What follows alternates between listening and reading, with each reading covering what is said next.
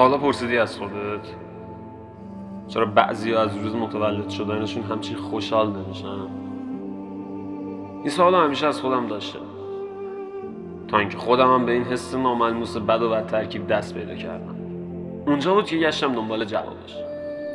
یه لیست برداشتم بنویسم از اتفاقای یک سال اخیر که تو زندگیم رخ داد.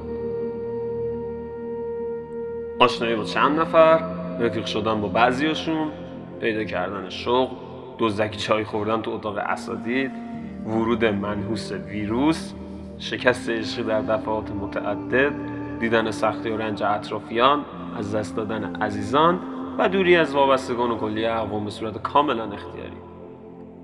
حالا اگه حال داشتی کمی برو عقبتر دوباره گوش کن به لیست من. یه جایش خوب بود یه جایش نه. دقت کردم دیدم زندگی همینه دیگه.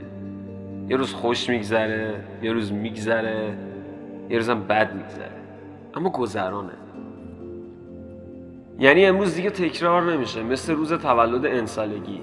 یه بار اتفاق میفته و من باید خوشحال باشم از اینکه یه سری اومدن تو زندگیم که بتونم سختی ها رو کنار اونا راحت تر تحمل کنم. یه اتفاقاتی افتاد که تجربهم زیاد شد. یه اپیدمی باعث شد چیزای کوچیکی مثل دزدکی چای خوردن تو اتاق اساتید بشه حسرتم. سن عقبگرد نداره. همین الان که داریم پادکست رو گوش میدی ثانیه به ثانیه به عمرت اضافه میشه. پس تا دیر نشده یه لیست درست کن اتفاقای یه سال اخیر رو تو بنویس.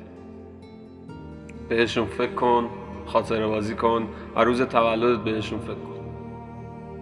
اگه راضی بودی روز تولدت ازش بینهایت لذت ببر. اگه راضی نبودی این یه سال رو جوری زندگی کن که به دور از ولایای طبیعی زندگی شخصی خودتو جوری تنظیم کنی که سال دیگه روز تولدت راضی باشی و ازش لذت ببری ما به دنیا میایم واسه خلق لحظات تلخ و شیرین.